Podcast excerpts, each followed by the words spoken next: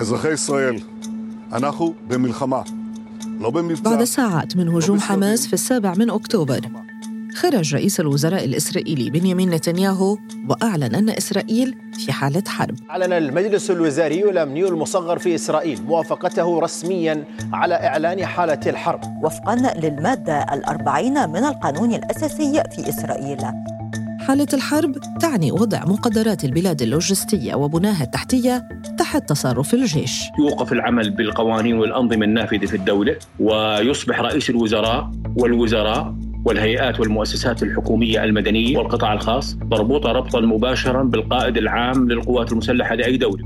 هذه هي المرة الأولى التي تعلن فيها إسرائيل حالة الحرب منذ حرب أكتوبر عام 1973 استدعاء جنود الاحتياط للتعبئة العامة للجيش وقت الحرب وتوقفهم عن أداء أعمالهم المدنية يعني انخفاض القوى العاملة الإسرائيلية.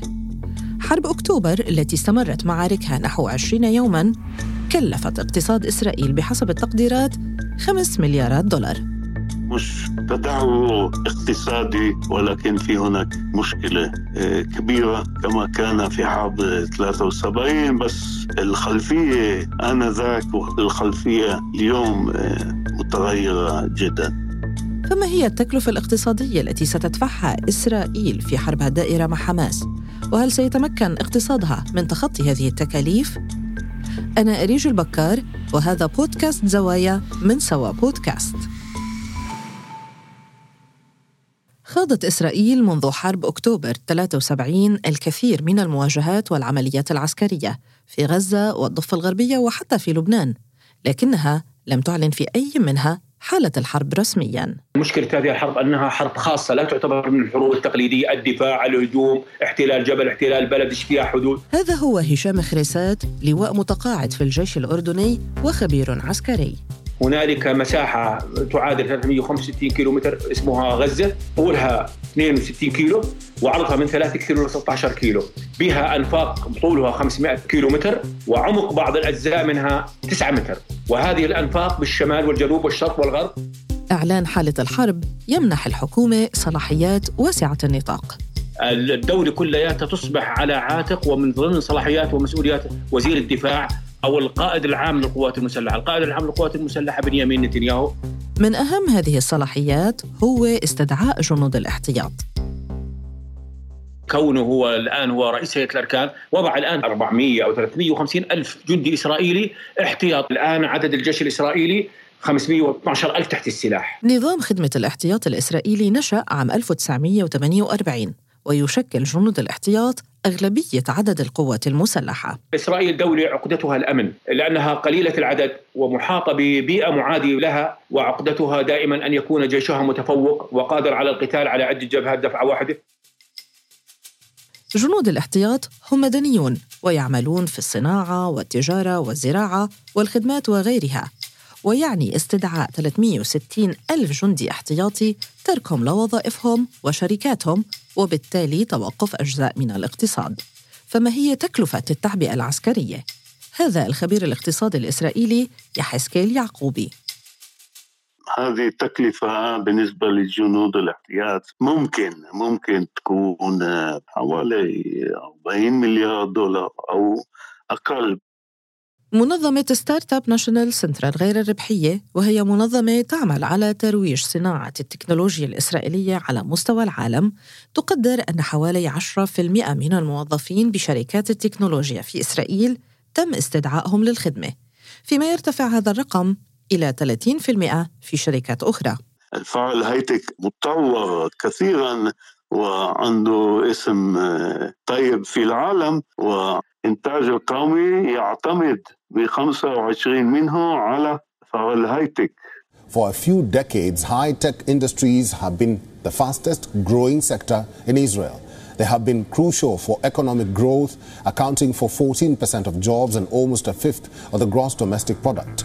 إسرائيل تعتمد في قطاع التكنولوجيا فائقة الدقة على استثمارات أجنبية. وخلال عامي 2021 و2022 وصلت حصة المستثمرين الأجانب في الشركات التكنولوجية إلى نسبة تتراوح بين 75 و 80% ستؤدي إلى توقف الاستثمارات الخارجية في إسرائيل.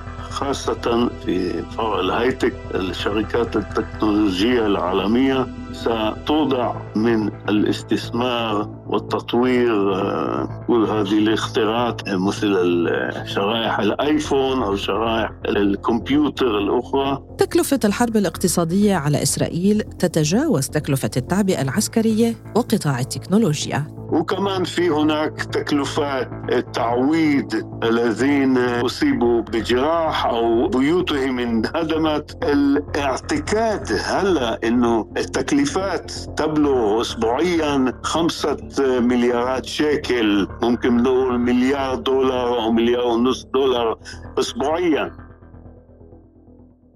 انعكاسات الحرب وصلت أيضا إلى الشيكل اللي أعلن البنك المركزي الإسرائيلي دعم برنامج بيع نحو 30 مليار دولار في سوق النقد لتخفيف الضغط على عملته المحلية.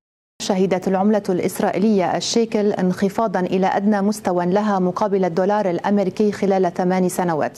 بسبب ارتفاع الدولار مقابل الشيكل آه، وهذا كمان آه، بيؤدي إلى شوية ضيقه العمل آه، وضيقة الاستهلاك الفردي آه، آه، في المستقبل. اقتصاد إسرائيل وبحسب تصنيف مجلة الإيكونومست العام الماضي هو رابع أفضل اقتصاد أداء بين دول منظمة التعاون الاقتصادي والتنمية.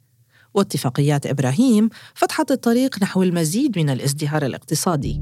ولكن اقتصاد إسرائيل كان بدأ بالتعثر فعلياً منذ بداية عام 2023 المشكلة قبل المعركة كانت المعارضة لإصلاحات الحكومة في النظام القضائي. هذا أمر مس بفعل هايتك كثير من الاستثمارات من الخارج في هذا الفرع تم توقيفها من قبل مستثمرين أجانب. بالتالي مس بالإنتاج القومي. ومشكلة كمان كبيرة هي كانت ارتفاع سعر الدولار مقابل الشيكل. هذا أدى إلى ارتفاع التضخم المالي وكمان هذا ألزم رفع نسبة الفائدة. قبل هذه الحرب كان تصنيف إسرائيل الائتماني بحسب وكالة موديز عند A1 أما بعدها فالتصنيف قيد المراجعة ويبدو الخفض احتمالا مرجحا.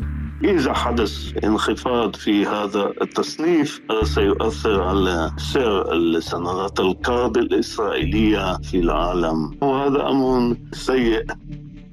سندات القروض تعتبر جزء من الدين الخارجي الإسرائيلي وتبيع الدول سنداتها من أجل الحصول على تمويل من الخارج. انخفاض تصنيف سندات الدول له درجات مختلفة لكنه وبشكل عام يعني تأثر قدرة الدول بالسلب على الوفاء بالتزاماتها. في حالة إسرائيل مدة الحرب من العوامل المؤثرة في هذا الأمر.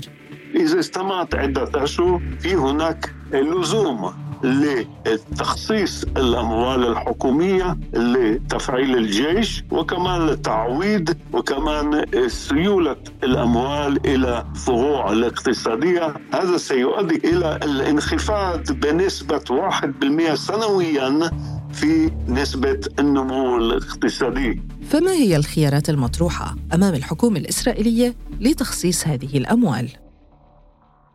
كما كان في أيام الكوفيد في هناك إمكانية لتخصيص مبالغ معينة للفروع التي تعاني من تغيب آه، هؤلاء الجنود. كمان في هناك دعوة لتغيير الموازنة بصورة كاملة. تجميد المبالغ المخصصة للأحزاب الائتلاف وتقليص تكلفات الحكومة نفسها يعني تقليص عدد الوزارات لكن محافظ البنك المركزي الإسرائيلي أمير يارون قال الاثنين الماضي إن رد فعل الأسواق سيكون أقل تسامحاً مع إجراءات الموازنة لأن الأزمة الحالية محلية وليست عالمية مثل وباء كورونا. The United States stands with Israel.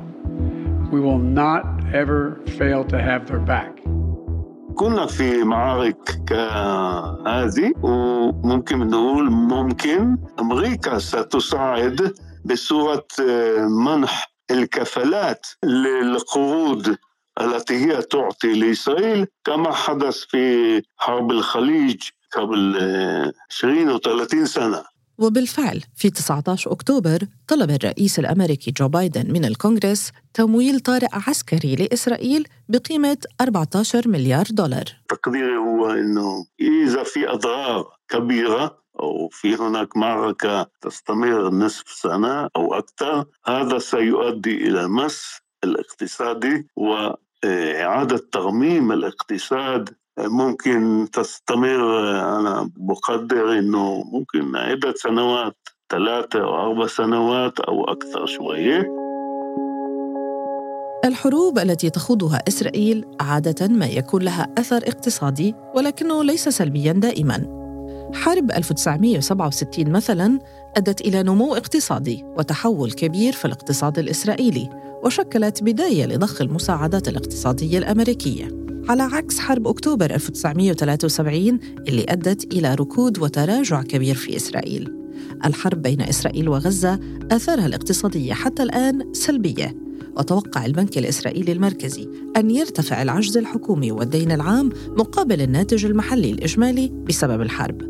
أما على الأجل الحالي فقد توقع المركزي أيضا تأثير الحرب على الأسعار نتيجة لانخفاض سعر صرف الشيكل وصدمات العرض والطلب. ومنذ هجوم حماس على إسرائيل في السابع من أكتوبر وإنتاج الغاز متوقف من حقل تمار في شرقي المتوسط كما أن ميناء عسقلان ومنشأة النفط فيه تم إغلاقهما أيضا ما قد يضغط على إسرائيل لتلبية احتياجاتها من الطاقة أما بالنسبة لحجم الخسائر الاقتصادية الإسرائيلية الحقيقية من الحرب فستظهر عندما تنتهي المعارك. كان هذا بودكاست زوايا من سوا بودكاست. إعداد وكتابة أريج البكار. شارك في الإعداد عبد العالي الزهار. مكساج ميراس عريان. إشراف سوا بودكاست محمد فاروق عبد الرحمن. وأنا أريج البكار إذا أعجبكم ما نقدمه رجاء الاشتراك وتقييم الحلقات على منصات الاستماع للبودكاست وأرسلوا لنا تعليقاتكم واقتراحاتكم على منصات التواصل الاجتماعي نلتقي في موضوع جديد في بودكاست زوايا الأسبوع المقبل.